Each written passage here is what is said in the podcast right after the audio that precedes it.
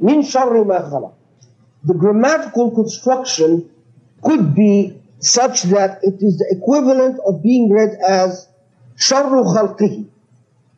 That sharru khalqihi from the evil that is produced by what he created.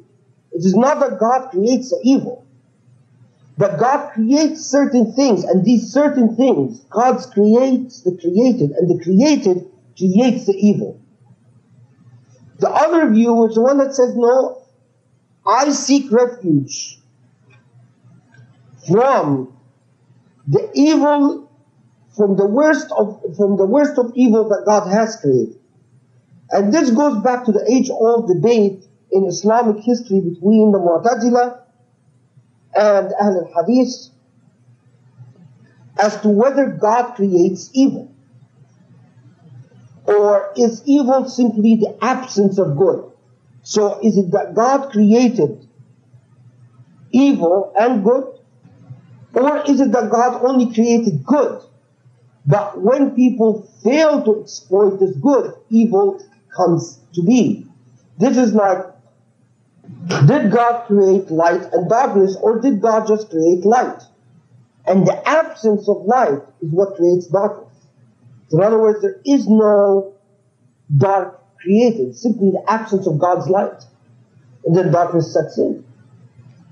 The notion here is the Mu'tazila found it extremely distasteful to say that God created evil because think about it.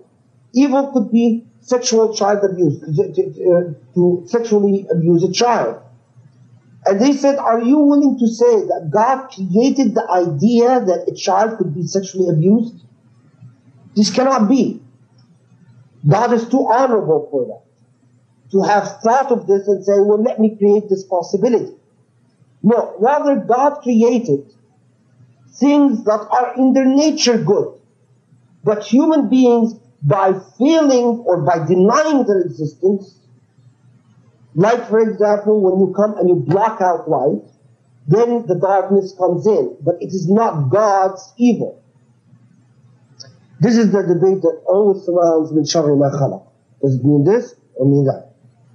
Okay. You can see that the meaning is going to change.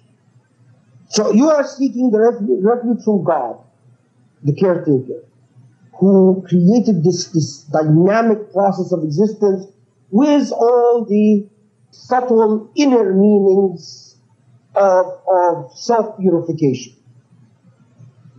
From the evil of that what has been created, whether created by God or created by, by God's creation.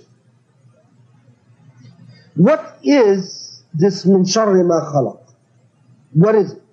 Thabit al-Banani said that it's hellfire. And this represents a trend, by the way, in much of the Quranic commentary. Everything was interpreted in terms of hell and heaven.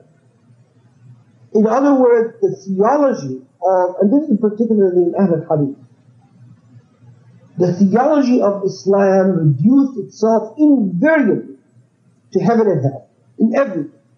So, and, and consequently, everything, heaven had to have all the pleasures, and hell had to have all the displeasures. And all the pleasures of heaven had to be very material. That's why Ahl al-Hadith, for example, is one is the school that emphasizes very heavily sexual pleasures in heaven. Because what is the response to the self-reserve and, and, and indulgence in food? That you eat as much as you want and you don't gain weight. And you eat whatever you want. All the pleasures within the Ahl al-Hadith school are very physical, very material, very real.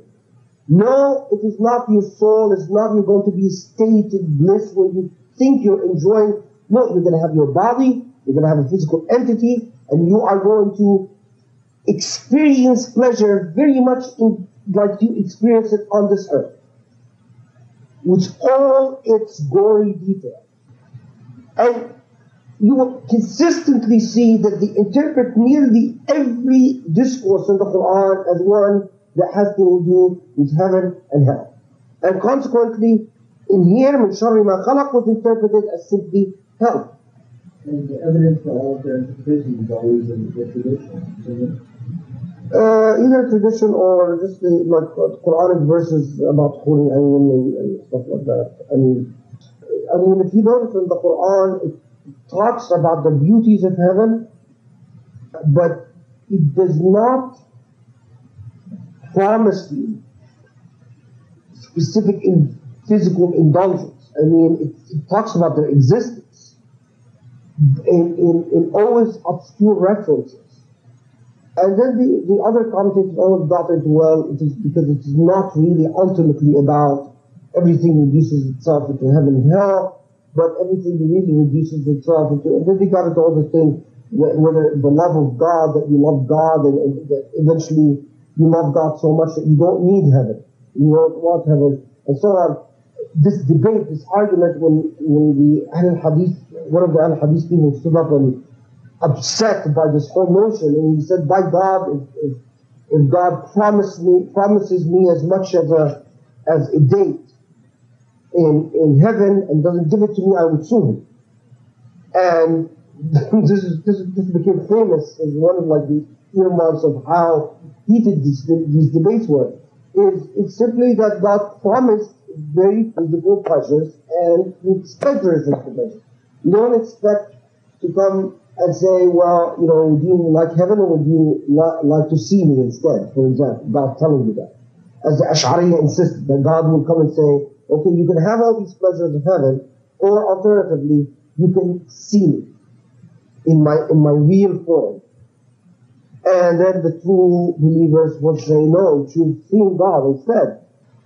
That upset Al-Hadith because it said it's, it's not this makes no sense for God to promise you, promise you all of this and then come and put you in rather uh, an embarrassing situation where, to be polite, you'd have to say, see you. But perhaps you don't want to, you want to go enjoy the pleasure.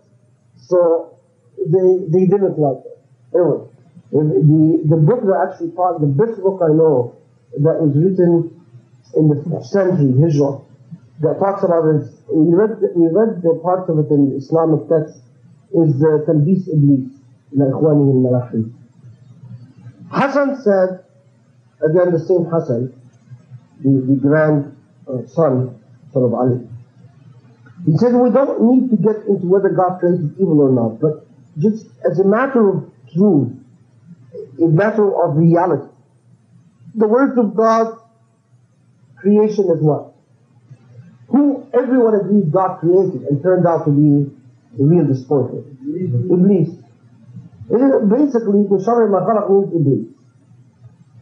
That you are asking God to protect you from Iblis. Ibn Shajara, one of the very early commentators of the Quran, we found his, his texts that hasn't been published, said that basically it, it this is goes back to the to Ahl al-Hadithi position that you are seeking refuge from the evils that God has created on this earth and in the in, in the final day as well, in the heavens. So basically it's a blanket request for protection from Allah from all the evil that God created everywhere. And say, you know, God, I know you've created all these evils as a form of test, etc., etc. Please save me from them. Since you created them, you can also keep them away from me. Please keep them away from me. The Mu'tazila, however, and some of the very early commentators like Muqatil and Al-Tha'alibi and others ha- said no. This is very much like saying شر خلقه that you are asking Allah to help you, protect you from the evil that His creation creates. So in other words, you're saying, please protect me from the evil that human beings do. So it is not that you are seeking refuge from the evil that God created, but from the evil that those that God created commit. I tend to believe that Allah did not create evil. This is my own view. I mean, this is my own, you can believe whatever you want. But I think this particular ayah could refer to shar as evil, it could refer to shar as simply harmful. So, if I say min sharri ma khalaq, I could mean a snake. Please don't let a scorpion bite me tonight. So I read Qul a'udhu bil falaq khalaq. I could have in mind a scorpion. I mean, it is not a scorpion is evil, but vis-a-vis me, a scorpion is harmful. But also, I mean, protect me from a mass murderer who might walk into my bedroom and slaughter me. Now here, that evil is not God's, it's the evil of this mass murderer. But I want protection from both, from the harmful and the evil. That's in my view, shar here is, is, is more to So in this process of dynamic combustion, that we call the dynamic combustion of creation, there's a lot of harm created. You know that, and I know that. You know, a lot of potential damage is created from the, the, the dynamic combustion of creation. The deconstruction and recreation, the constant process of regeneration. You are asking God, okay, I know that you are the Lord of Falaq. This is your sunnah in the world.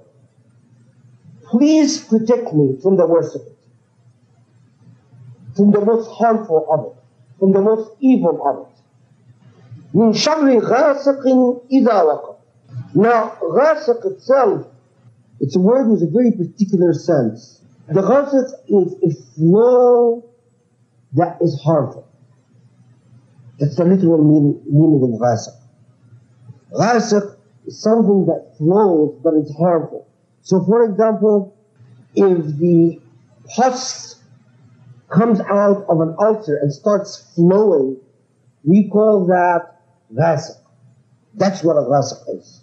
That's why we say the pus of the people in hellfire is called ghassaq, sometimes pronounced ghisaq.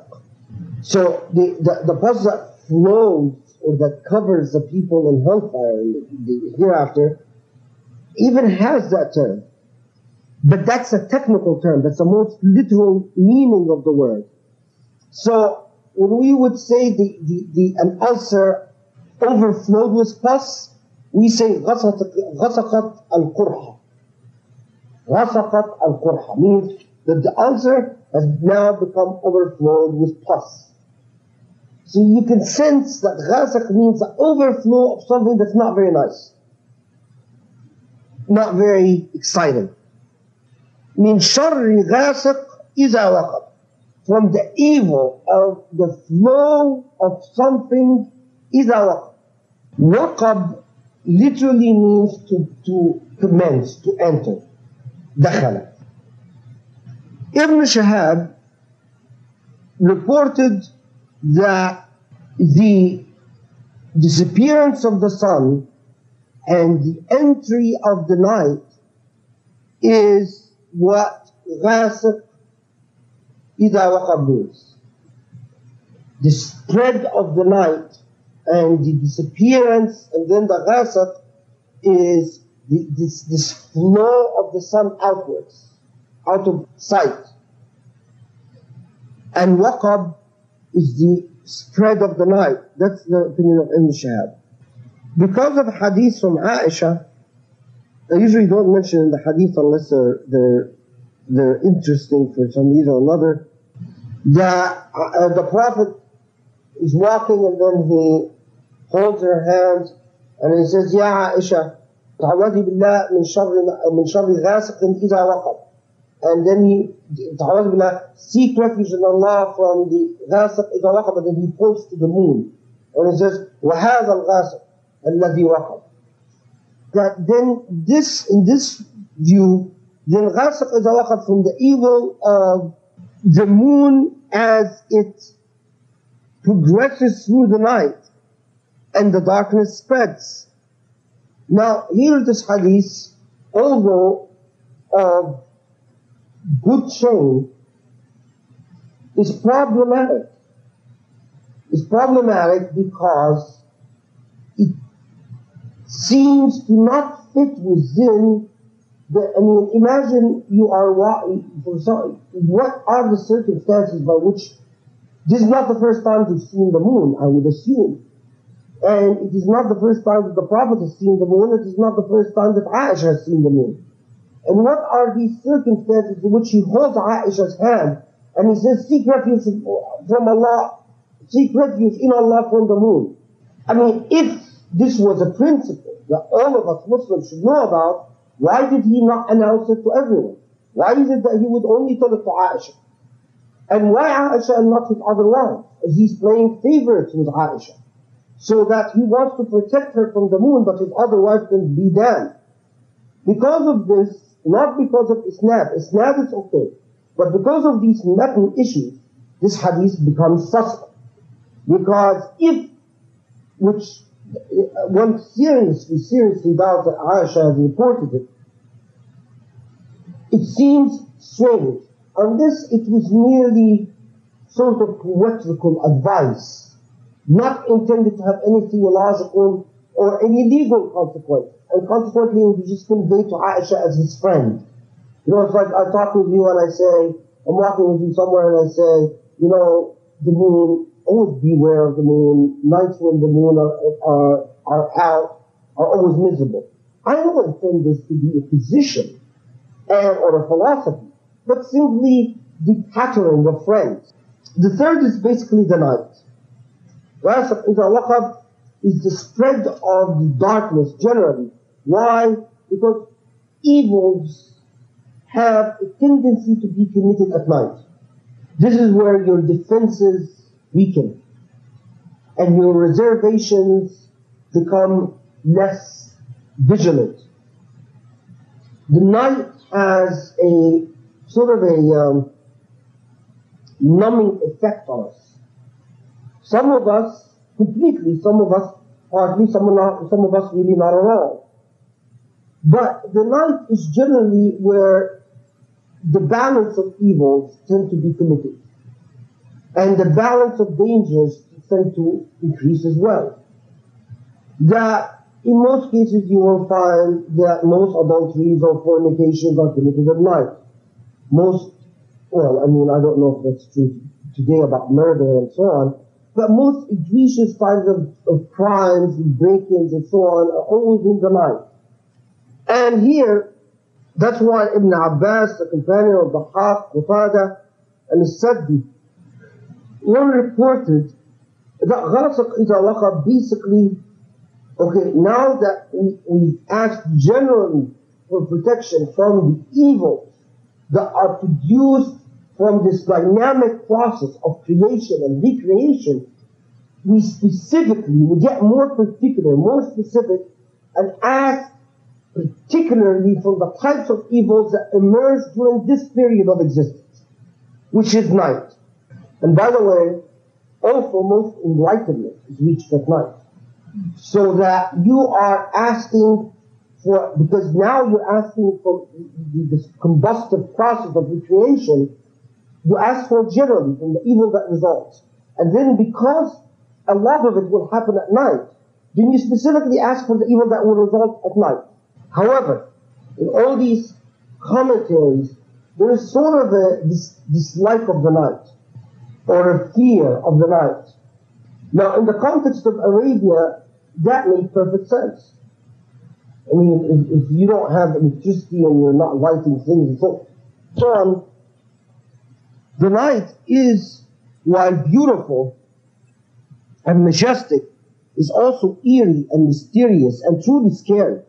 Several of the later comment, Quranic commentators after the third century Islamic said, no, ghasaq, as we said, is something that flows with a negative connotation. And waqab basically means something dakhal, enter or spread. And he said, look, you are asking Allah to, you are acknowledging that Allah is the God of falaq. Falaq, we said the combustive recreation, regeneration process. That there will be evils created and you ask for protection from it. Then you are also asking for protection from what is the product of this combustive process, not just the immediate evils like the ulcers that appear on a body, right? But the byproducts of these evils that often are slow and not easily discernible, but yet cumulative and quite destructive. This is to give you a sense. Like not, you're not, shar is the ulcer, let's say. And what is the waqab? The, the, let's say the pus that flows from the ulcer. You know, it's sort of something slow, you're not, you might not even always notice it, but it is quite, or, you know, if you can imagine the most grotesque pimple. In many ways, a pimple is necessary for your body. I mean, you've got to get rid of the, your dirt somehow, all these dead microbes and stuff like that. Okay, but let's imagine that there is something that could result from it that is quite distressing. And that is what?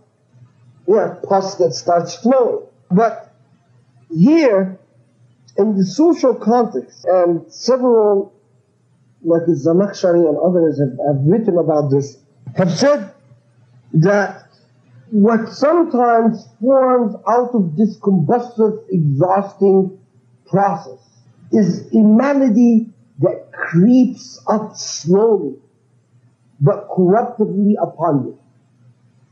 This is exactly like not the type of evil you notice immediately. I mean, if you succumb to the challenges of existence and you murder someone, you know that this is shar. I think that's clear. Or you weaken and take a bribe, I think you start feeling, having guilty conscience about it right away.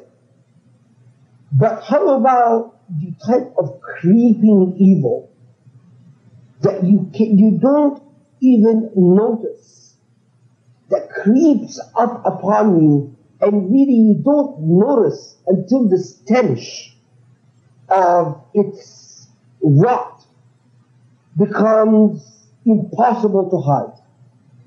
That is more specific but more dangerous because it is cumulative and slow and ghasaq iza waqab has that connotation in Arabic. This creeping evil that spreads slowly but deliberately the, the, the corrupt is the waqab is that slow deliberative process. As we said, waqab means dakhal, that enters, starts entering inside of you.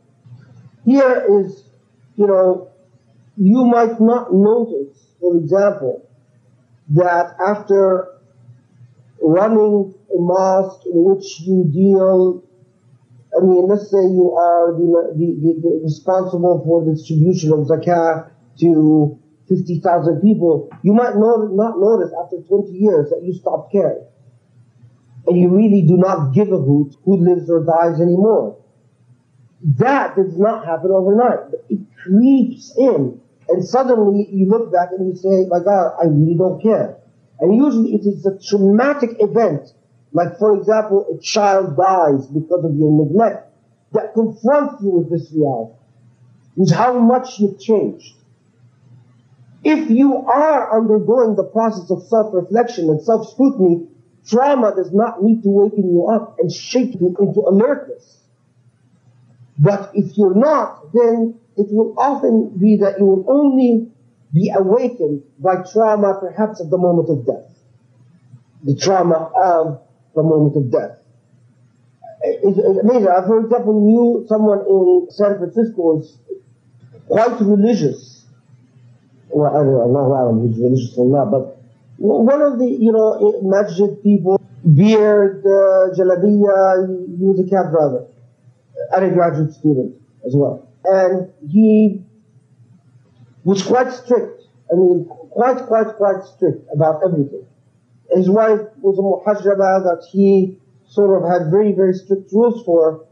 And then a point of trauma not only confronted him, but confronted all of us with something that crept in. And that what had crept in is that he had been in, a, in, a, in a, an illicit relationship with a woman over two years. Now, when you come and you say, how did this happen? You go to the mosque every day, you're giving the khutbahs, you're, you're locking women up in, in a separate building, the, the whole thing. I mean, how did this take place? And it is the incomprehension when one stops using the intellect until it rots, literally. I mean, when the inter- the only thing that what saves you here is the intellect that keeps the heart awake. Because the intellect doesn't allow you to make excuses and doesn't allow you to escape points of causality. Like the intellect, if you say, well, this is like my, like my malakat aymanukum. You see, you draw an analogy. If you're not keen in intellect, you say, well, the Quran says either your wives or whose your right hands possess. And I declare this to be my right hands possess. But if your intellect is sharp, then you know that's a stupid argument. I mean, a concubine or the equivalent of a concubine is not a right hand possess. That, that you don't take them as, as mistresses. But obviously the intellect has rotted and has slowed down to a halt. And because the intellect has slowed down to a halt, the heart was permitted not to be scrutinized or examined, and it has died as well. And this happens more than you think it does. It happens all the time, everywhere.